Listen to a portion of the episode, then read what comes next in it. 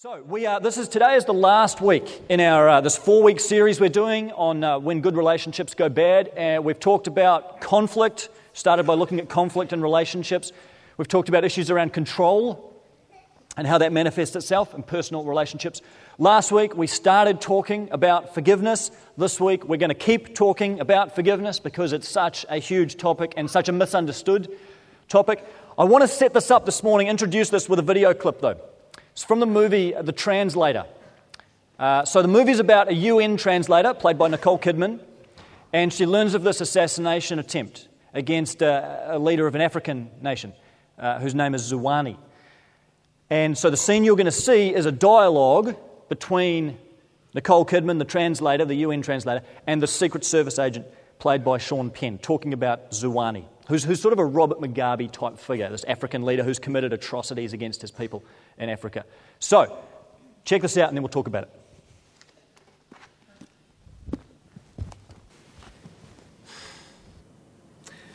What are you not telling me? What are you accusing me of? How do you feel about Zuwanie? Never mind, I don't care for him. I feel disappointment. That's a lover's word. What about rage? Of all the people that I've looked into since this thing started, the one with the darkest Zuwanie history is you.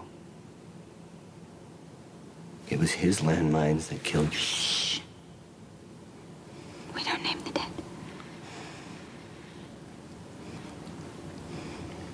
Everyone who loses somebody wants revenge on someone on God if they can't find anyone else.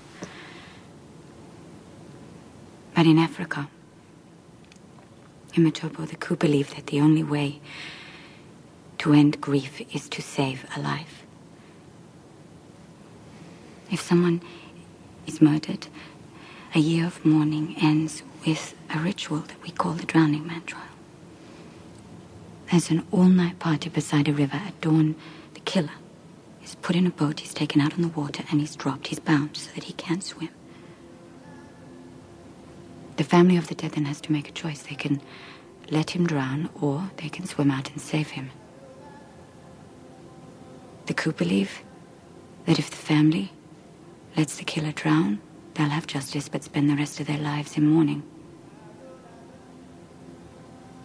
But if they save him, if they admit that life isn't always just,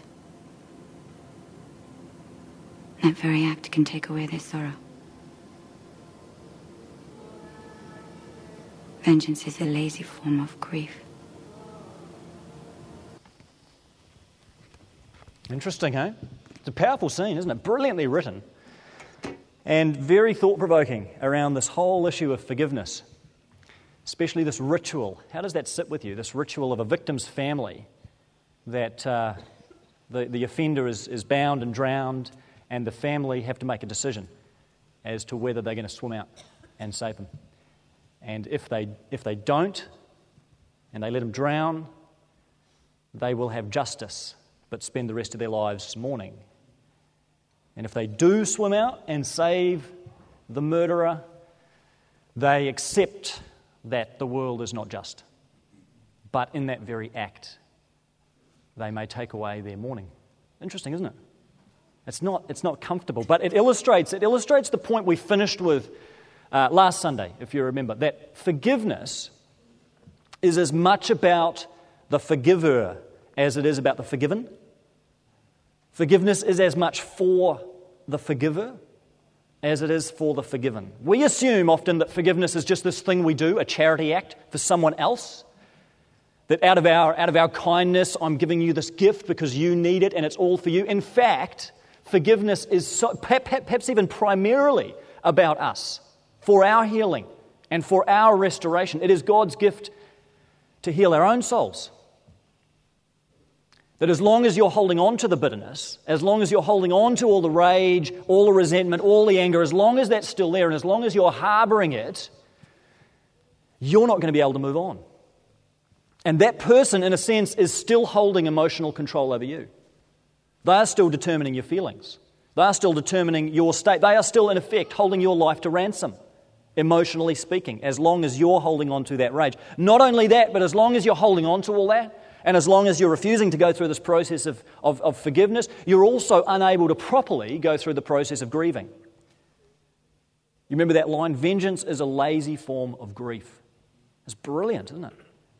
Because vengeance, the desire for retribution, the desire for retaliation, keeps us in the early stages of grief. It keeps us in the stage of anger. And it prevents, as long as you stay there, and as long as that just becomes a broken record going around and around, you are prevented from moving through grief and out the other side into new possibility, into new life, into new hope. You're just stuck back here. So, all the while, we think that we're punishing someone by withholding forgiveness, and what we're actually doing is punishing ourselves.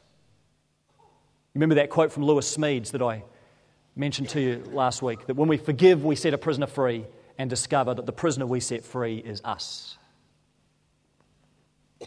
I'm going to mention Smedes a few times this morning because he's got a brilliant book on forgiveness. I put it in your bulletins, not the book, but the mention of the book. Uh, it's great. If you want to read some more on this, the art of forgiveness or the art of forgiving is, is very, very good. Very, very practical wisdom around forgiveness. And so I'm drawing pretty heavily on him this morning. What I want to do is just briefly, this, this is very practical stuff today. This is ground level, this is grassroots. I want to give you five things that forgiveness is not, five myths around forgiveness, and then I just want to walk with you through what forgiveness is and that practical process for those of you who are ready and willing to, to initiate this, what forgiveness looks like when our hearts are ready to do it. So, what forgiveness is not. First of all, forgiveness is not forgetting. That's, that's the one cliche, isn't it, that we roll out around forgiveness. First thing that comes to our minds half the time when you hear the word forgiveness, oh, forgive and forget. Isn't that what we're supposed to do? You, you forgive and then you forget. I don't know where that came from, but it's just plain wrong. We don't forgive and we can't forget. I think part of the problem within Christian circles is we think this idea comes from the Bible. We think this idea of forgiving and forgetting because there's a verse in Jeremiah 31, verse 34, where God says, I will forgive their wickedness and will remember their sins no more. It's picked up again in Hebrews, same verse is quoted. So you read that and you think, oh, well, so God, God forgets. There's even a song What's that band that sings the song about God throwing our sins into his great big sea of forgetfulness? Uh, we kind of get this idea in our head that God erases his own memory when he forgives us. God doesn't literally forget your sin. I guarantee you, if God wanted to, he could list every one of them. God remembers every transgression. God doesn't erase his own. I mean, think about that logically. If God literally forgot your sin, he would cease to be omniscient. He would no longer be all knowing because he wouldn't know the past. What this verse is saying and what God is saying here to Israel is that I will not remember your sins in the sense that I will no longer hold your sin against you. That's the idea of remembering. In fact, at times in the scriptures, that word against is used that I won't remember your sin against you. In other words, I won't take retribution. I won't punish you. I won't exact vengeance upon you. That's the remembering we're talking about, not literally recalling it to mind. Of course, God could do that. But what God is saying to his people is the forgiveness I'm offering is the kind of forgiveness I'm not going to remember it in the form of retribution. I'm not going to remember it in the form of revenge. That's the model for what our forgiveness of other people looks like. Make sense? It's not that we're trying to erase our own memory. Of course, we can't do that. Nor should we. But it means that we say to our offender, I'm not going to remember your sin in the sense that I'm not going to hold it against you. And I'm no longer going to ask for some kind of repayment. And I'm no longer going to seek to get even. Lewis Smedes again says this Forgiving what we cannot forget creates a new way to remember. We change the memory of our past into a hope for the future. It's a great quote, isn't it? Forgiving what we cannot forget. We cannot and we should not forget what has been done against us, but we transform the process of forgiveness is the transformation of that painful memory into new hope for the future in a way that actually makes us stronger. We carry the best of it into the future. We carry the strength that we gained in the spirit through the act of forgiving. We carry that into our future. It makes us a stronger person. We carry that profound recognition of our own need for forgiveness our own humanity and humility before God, we carry that forward into the future. All of this is strengthening, all of this is hopeful if we let it. It's not erasing our memory, it's transforming that memory into a hope for a new day and a new future. So, forgiveness is not literally forgetting, it's simply not holding someone's transgression against them. Number two, forgiveness is not reconciliation. And we've touched on this in the series, so I won't labour the point. But, but it's helpful, I think, to think about forgiveness and reconciliation as two separate things. Now, Lord willing, both may occur. You may be able to forgive, and the relationship may be reunited. But sometimes that's not possible. And sometimes that's not advisable. And sometimes that's not even safe. To go back into a situation where you are at risk, to go back into an abusive relationship, emotionally, physically, whatever. Forgiveness takes one person, reconciliation takes two. Forgiveness, when you forgive someone, it may not even require talking to them. Sometimes that's not necessary. Sometimes that's not appropriate. Forgiveness is something you can simply do before the Lord. Now, I think the hope is always, the ideal, of course, is always that there might be reunion. But don't hold back from forgiving because you think you've got to run back into their arms, be best buddies, and have the relationship back to like it always was. That is not the case. Forgiveness is something different to that. It is a process that you go through of setting that person free from the debt that they owe you. But it's not the same as reconciliation. Number three, forgiveness is not instantaneous. And I had to learn this. Had a situation a few years ago where I went through this process of forgiving someone and I, you know, had a great prayer time with God really, you know, gave up this, this grief and this wound and this hurt and this anger, and I let it all out, and it was very cathartic. And then I woke up the next morning, and all the same emotions were there. All the anger was still there, all the bitterness, all the rage didn't feel different at all. And, and you can wonder about that, can't you? You feel like, well, have I really gone through forgiveness? Have I really forgiven them? What's the problem? Why don't I feel differently? You've got to let yourself off the hook emotionally here. You've got to take the pressure off yourself, I think, to suddenly feel differently overnight about forgiving. The wound that you've been inflicted with does damage you. It hurts you and it damages your emotions, and you just can't expect that to heal overnight. You can't expect it to heal in the space of one prayer to God or one great time of pouring out your soul. Important as those things are, the healing of your emotions is going to take time. It's a process, it's a journey. Forgiveness sometimes is a lifelong journey. Not only do we forgive our brother 77 times, sometimes you've got to forgive someone 77 times for the same offense. You go through a process of forgiving, and then you wake up the next morning and you forgive them all over again. And you wake up the next morning and you forgive them. Or maybe more accurately, we should say you apply your forgiveness of them afresh and you apply and, and when those thoughts again come and take hold that bitterness and that rage and that stomach churning resentment you apply your forgiveness again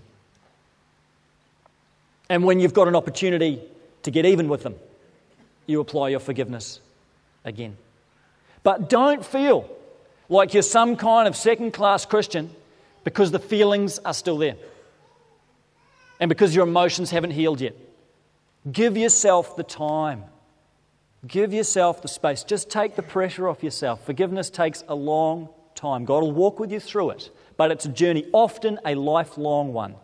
And the sooner we just recon- reconcile ourselves to that, the better. So forgiveness is not instantaneous, it's a journey. Number four, forgiving, forgiveness is not tolerating wrongdoing. If a husband comes home at two in the morning drunk, and his wife's had no idea where he's been, and she just says, Hey, that's okay. Don't worry about it. No problem. Yeah, I had to sort the kids out by myself, but don't worry about that. Yeah, I had no idea where you were. Yeah, you're completely drunk, but hey, no worries. Don't worry. It's all good. That's not forgiveness. That's not what forgiveness should be. First words out of her mouth should be, Don't ever do this again. Sometimes we think forgiving is being a doormat. You know, that we're just supposed to just, just take it and not care. It's not forgiveness. I, I thought a great example of forgiveness was you remember the, uh, the parents of those six students that drowned in the uh, Mangatepopo canyoning tragedy? And uh, I mean, it seemed to me they were full of forgiveness, genuine, sincere forgiveness. But you notice it didn't preclude them from seeking an, an inquiry into what happened. And I think fair enough. I think that was a great example of what biblical forgiveness looks like. Personally full of forgiveness. And it wasn't a witch hunt, that was obvious. But there's still a need for answers, and there's still a need to identify error, and there's still a need to right wrongs, especially so that the same thing doesn't happen again. I say fair enough. And I think alongside that, you can go through this personal process of forgiveness and, Lord willing, reconciliation. But forgiveness confronts wrongdoing. It stands against it. It doesn't put up with it. It doesn't tolerate it. Forgiving is not being a doormat. There are still appropriate ways to seek justice. And yet, in a parallel stream, soften our heart and go through the biblical process of forgiving. So, forgiveness does not tolerate wrongdoing. Don't feel like in forgiving someone you are minimizing what has happened or just letting them off the hook or abdicating your need for justice. You leave justice with God, and you can go through the process of forgiving. But there's still a need to confront wrongdoing. And finally, and this is a bit controversial, but forgiveness does not require remorse. It's tricky because there's a verse, two verses in Luke 17 that I've wrestled with personally in putting this message together. I'll read them to you. Jesus is talking. Luke 17:3. He says, "If a brother or sister sins against you, rebuke them. And if they repent, forgive them. Even if they sin against you 7 times in a day and 7 times come back to you saying, "I repent," you must forgive them." Now, on the surface of it, that sounds like you withhold forgiveness until that person comes groveling back. And if and only if they repent, then you forgive them, right? Doesn't that, doesn't that sound like what's happening here? And I would suggest that this is one time in the scriptures, maybe the only time, when what Jesus is doing is bundling together these concepts of forgiveness and reconciliation. And it reflects this ideal in the scriptures that, Lord willing, shalom may, may be restored. And God willing, the relationship might be able to come back together. And I think Luke, and here Jesus, as he's speaking, is taking the concept of reconciliation and taking the concept of forgiveness and merging them together and calling that whole process forgiving. And that is the hope. And that is the ideal. But you're not always going to get that apology.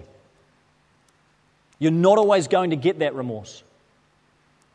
Forgiving is easier, isn't it, when someone comes groveling back in sackcloth and ashes, confessing their wrongdoings, extolling your virtues, telling you all the reasons why you were right and they were wrong. Forgiveness is a bit easier then, isn't it?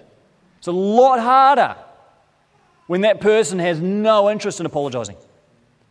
When they just, you know, they carry on or, or they keep inflicting damage, they keep speaking and acting in ways that keep hurting you. They take no responsibility. Forgiveness is tough. But I would say, even then, it's still necessary. You think about the Lord's Prayer. Jesus says, Forgive us our debts as we forgive those who are our debtors or who have transgressed against us. No implication there that these people have repented. No implication there that they've come back and expressed any remorse. Think about what Jesus said on the cross Father, forgive them. They don't know what they do. No indication there that there's remorse. No apology there. And yet, forgiveness is still exercised. I'd say the tough truth about forgiveness is that even when there's no apology, even when there is not the slightest hint of remorse, forgiveness is still required. And that's where biblical forgiveness gets really tough. But that's where the gospel starts to look different to the way in which others would react. Even when there's no remorse, we can and we must still forgive those who offend us. So let me just briefly assume for a minute that you are willing to go through this process of forgiving. And I know not all of you have got someone right now that you need to forgive.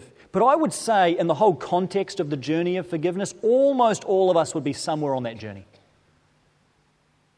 You know, some of you might be right at the beginning of it, and you're right in the middle of a conflict with someone, and you are yet to begin this whole journey of forgiving. Others of you are somewhere on the road, and you're wrestling with it, and you're working your way through it. But even those of you who have maybe long since forgiven, there's still questions about how you treat that person, how you interact with them, and what your disposition is towards them. So let me just talk through very practically, again, drawing from Lewis Smedes, what this process of forgiveness looks like. Assuming you're ready, assuming you're willing. What does it actually mean? What do I do to forgive someone?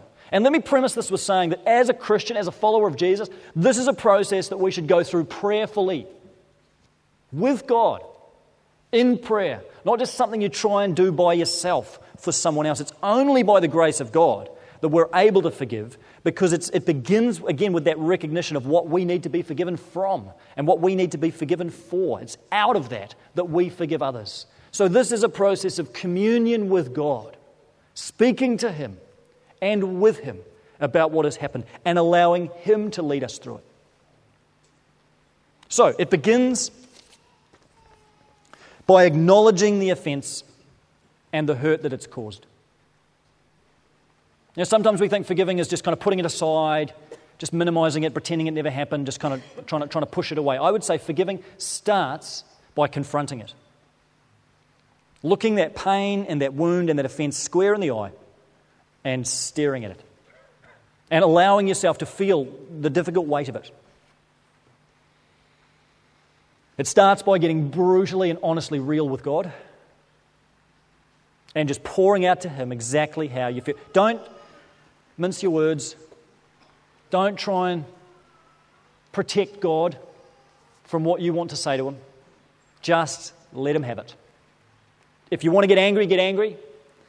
If you want to use some choice words, then use them. You go ahead and just pour out your heart and you tell Him exactly how you're feeling, exactly what the wound is, and what damage it has done. This is where we've got to start.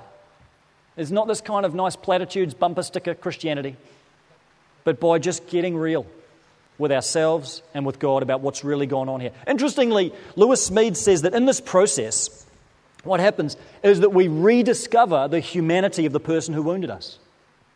It's interesting to think about. That as long as you're just kind of minimizing stuff and not thinking about it and pushing it aside, the person, they just, they're just distant. They're out there somewhere. They don't really exist in a very human form for you. But when we bring this wound front and center, we really stare it down and we bring that person front and center in our own consciousness. Somehow, paradoxically, they become a little bit more human. And we realize that they're not just this impersonal offense, but they're a broken, messed up, far from perfect human being, but a human being who is nevertheless made in the image of God. And a human being who maybe is not so infinitely different to you after all.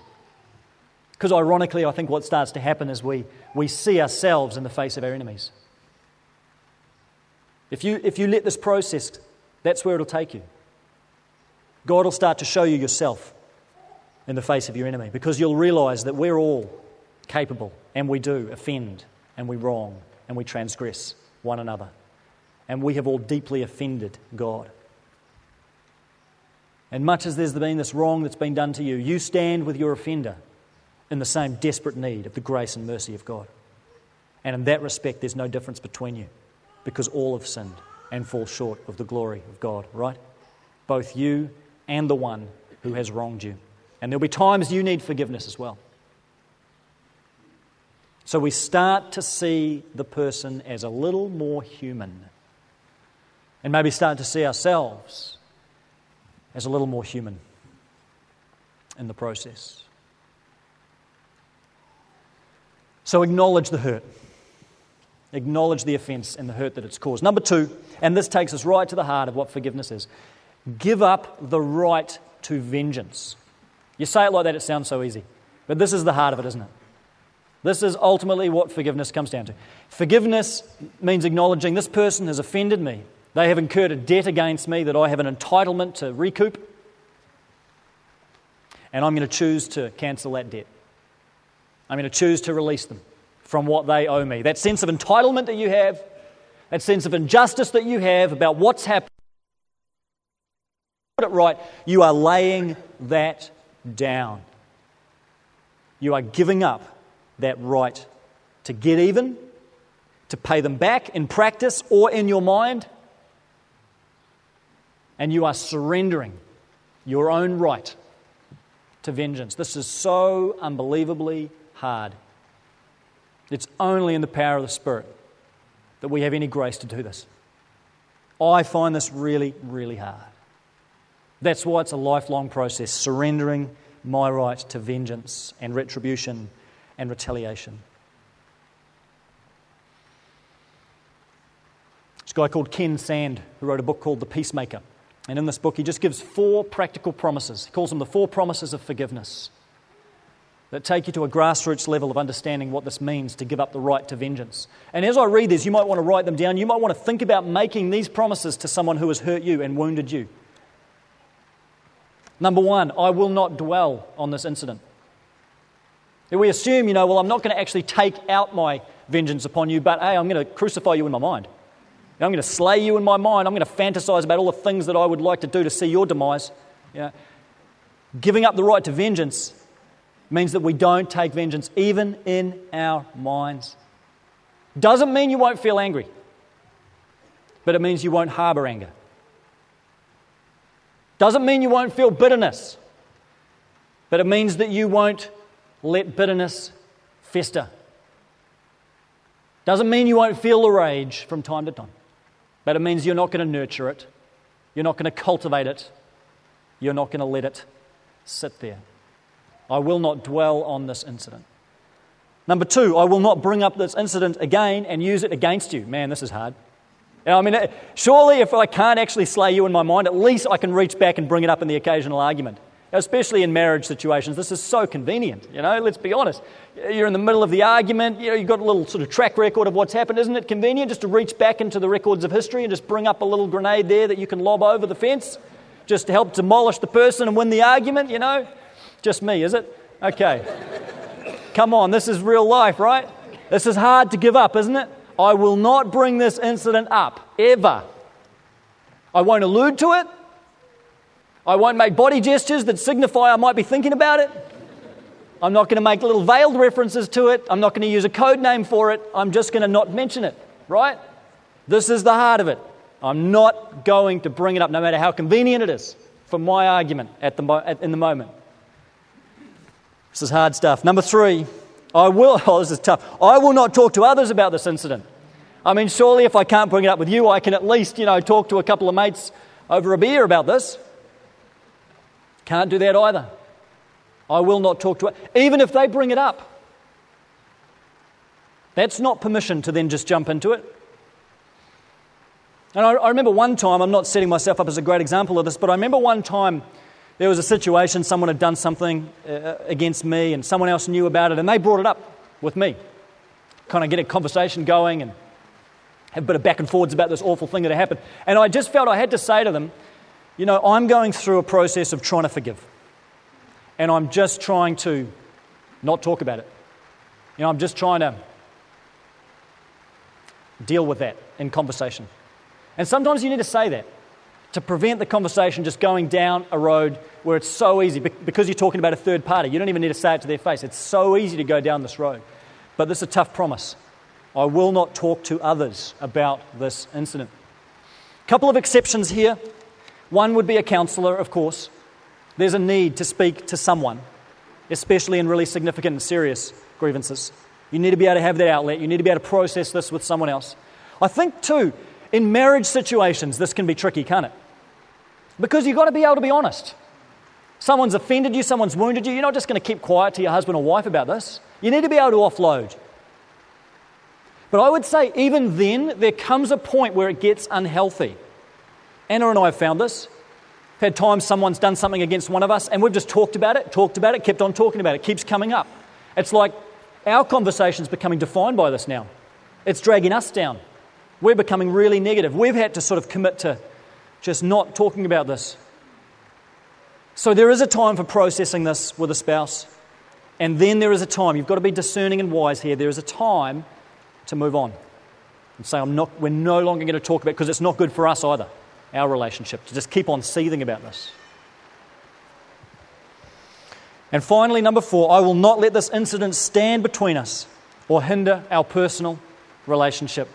Again, doesn't mean you're going to be best friends, doesn't mean you're going to run back into each other's arms and pretend like it's never happened, but it's simply you saying, I'm not going to let this incident break the shalom between us. It's your commitment to still treat them with respect when you see them, to still be friendly, to still, still treat them with kindness and dignity as a human being, to initiate reconciliation where that's appropriate, to do what you can do to restore shalom as far as you're able. Romans 12, as far as it depends on you, as far as it depends on you, live at peace with all people. Not necessarily full restoration, but it's you saying, I'm not going to let this incident define our future relationship. I'm not going to let this be the dividing wall anymore. So I don't know how those promises sit with you. I don't know all the situations that are going through your mind and the people and the names and the faces and the emotions that this is dredging up for you. But I want to give you an invitation as we finish up this morning. Got a cane basket up the front here on a table with a whole lot of rocks in it. And I want to invite you, if this is appropriate for you, while we're taking communion in a couple of minutes, to come forward and to take a rock that represents the life of the person who has wounded you. Take that rock and walk over to the cross and place it at the bottom of the cross. What you're symbolizing in doing that is that you are laying this person down before the Lord. You are giving up your right to exact vengeance upon them. And at the same time, you are bringing to the cross all of your burdens, your pain, and the grief that you feel over what has happened, and receiving afresh the healing balm of the Spirit of Jesus to restore and renew and guide you along that journey of forgiveness. Some of you are right at the beginning of this road. Maybe you haven't started, maybe just refusing. I want to invite you. Come and take a rock and take the life of that person and lay them down before the Lord. Some of you have been on this road a long time, and you're wondering why it's not ending, and you're wondering why all the feelings are still there and they're not going away. And even as soon as we've started talking about it this morning, it's like it happened yesterday. It's so fresh. I want to invite you to come and take a rock and lay it down at the foot of the cross, symbolizing again, I'm going to take another step on this journey. I know it's lifelong, but I'm taking one more step today, one more step along this road. And some of you have long since forgiven. But I still want to invite you forward. Because you can take this rock, place it at the foot of the cross, and pray a prayer of blessing over the life of that person who hurt you all those years ago. Not trying to dredge it all up, not trying to reignite it. But I've found on a practical level that one of the best ways of moving forward one of the best ways of moving through this is to forgive by that person. This is the final step in this three step process of forgiveness is allowing God to change your feelings over time. Not instantaneously, but over time. One of the best ways I know of doing this is by praying for that person. Jesus said, Pray for those who persecute you. Love your enemies, pray for those who persecute you. Something happens when you lift that person before the Lord and you pray blessing on their life and for their family, and you pray that God would be good and be kind to them, hard as those words are to say to God, something happens in that moment where God softens our own heart and just melts us a little bit more and makes us a little bit more willing to forgive. So I want to invite you, if you're going to take a rock, maybe you need to take an armful of rocks, depending on how many people have wounded you. But if you're going to come and take a rock and put it at the foot of the cross, as you do that, pray for that person. Not out loud, but just in your head before the Lord, pray for that person. Pray for blessing. Pray for shalom. Pray for God's goodness in their life and His healing in yours. So if you're going to come and take one of these rocks, you can, you can do that first, and then you can go to the side tables and take communion from there. We'll give this a few minutes. We've got a few minutes. If not, you can just move to the side tables and take communion in your own time. This is the space and the time to process this with the Lord and let Him just move you another notch, another step along the long road to forgiveness. So let's pray. Jesus, for every person in this room who needs to forgive someone this morning, I pray you'd grant them the strength and the courage and the grace of Christ to take that step. Lord, wherever we are on this journey, however far along or if it's just beginning, God, bring us back to that wonderful knowledge of what you've done for us, the forgiveness that you have granted to us in spite of our sin, while we were still enemies, even though we didn't want it. You've forgiven us and you've set us free.